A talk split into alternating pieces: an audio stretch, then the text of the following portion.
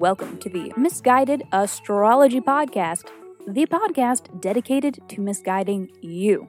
I'm your host, Katie, here with your weekly horoscope for this week, September 13th through September 19th, 2021.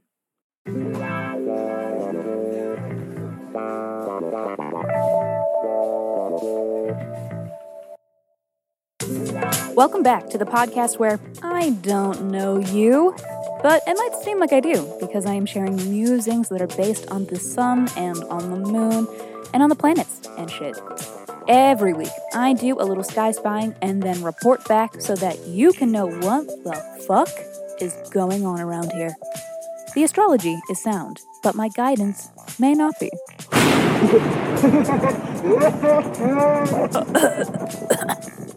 um, cool. Real quick, if you write us a review on whatever app you stream your pods from, or if you shout us out on social media, please reach out and let me know, and I will send you a 24 page in depth birth chart report. Email me at misguidedastrology at gmail.com and be sure to include your birth dates. Birth, date, time, and location.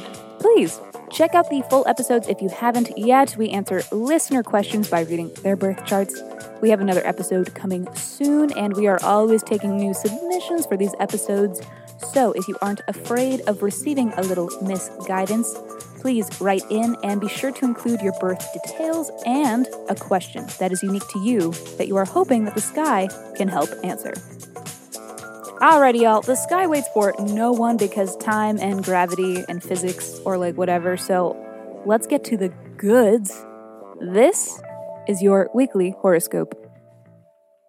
Sagittarius. Plot twist. This week we begin on Tuesday. we have a Sun Neptune opposition. Everyone's caught a case of the Pisces today because Neptune is involved. And Neptune is a very dreamy planet. It is providing otherworldly influence. It's interdimensional, it's spiritual, it's abstract and creative and an utter obstruction to your regularly scheduled programming.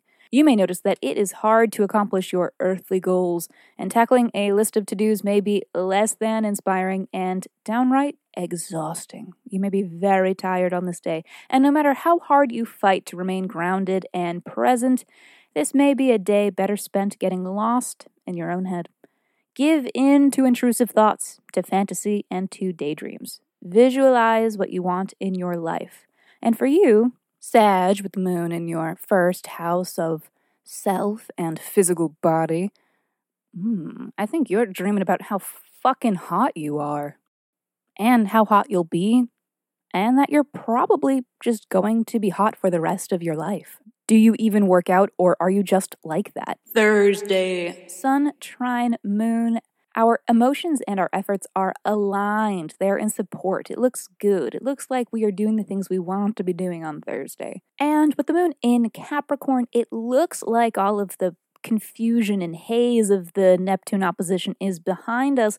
We are getting some ground under our feet. We are moving forward. We are making progress. We are getting ideas.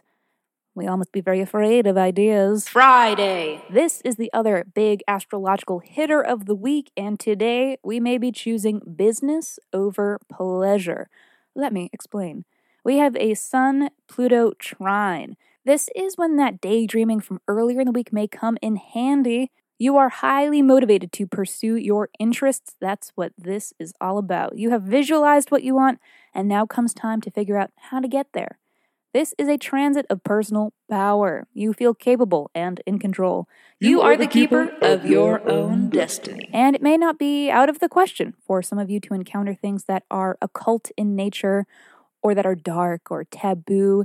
Pluto represents death and magic, so this will be a good day to interface with these things as well, if they lay within your realm of ambitions. It could certainly be a day when you spooky witches and morticians see some action in these fields. But that is not all. Venus is square Saturn as well, with a lunar conjunction to Saturn. This transit signals troubles in relationships, fun, and money. Saturn is a planet of boundaries and restrictions and hard work. In a challenging aspect with Venus, the planet of love and fun and resources.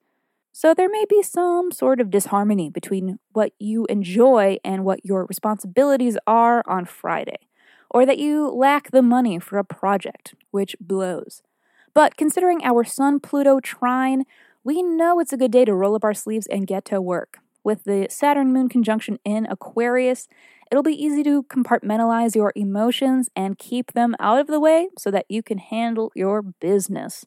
But as a result, you may not be very emotionally available. None of us will be. This will be a little tricky for you Venusian ruled and for those of you with moon in fifth or seventh house, but we will get to that in a second. Also, as an aside about moon in Aquarius, could be a long night for some as well, because moon in Aquarius is notorious for restlessness and sleeplessness and being nocturnal, staying up late. Falling asleep on time when the moon is in Aquarius can be difficult, but it's cute for extensive internet research binging. If you don't come out of Friday with either a killer business plan or a killer mood board, then shame on you. I guess the flavor of the day is just capitalism. That's fine. Emotions are for bitches now. Get to work! But for you, Sag, let's talk about how the moon is in your third house on top of Saturn in your third house, where Saturn has been since December of last year and will be until 2022. And if you have been listening to the show, I've explained Saturn, the planet of structure, is restructuring your third house of local community, local trips, of relatives and siblings, especially, and of general communications and thought processes. Your relationships to these things are undergoing a transformation, and Friday looks like a pivotal, catalytic, astrological event to help this process.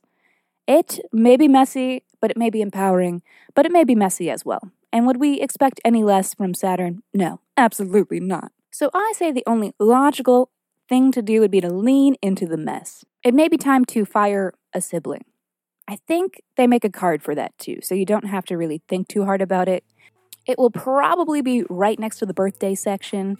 It might be like, Sister, it's been a good run. I'm sistering myself now.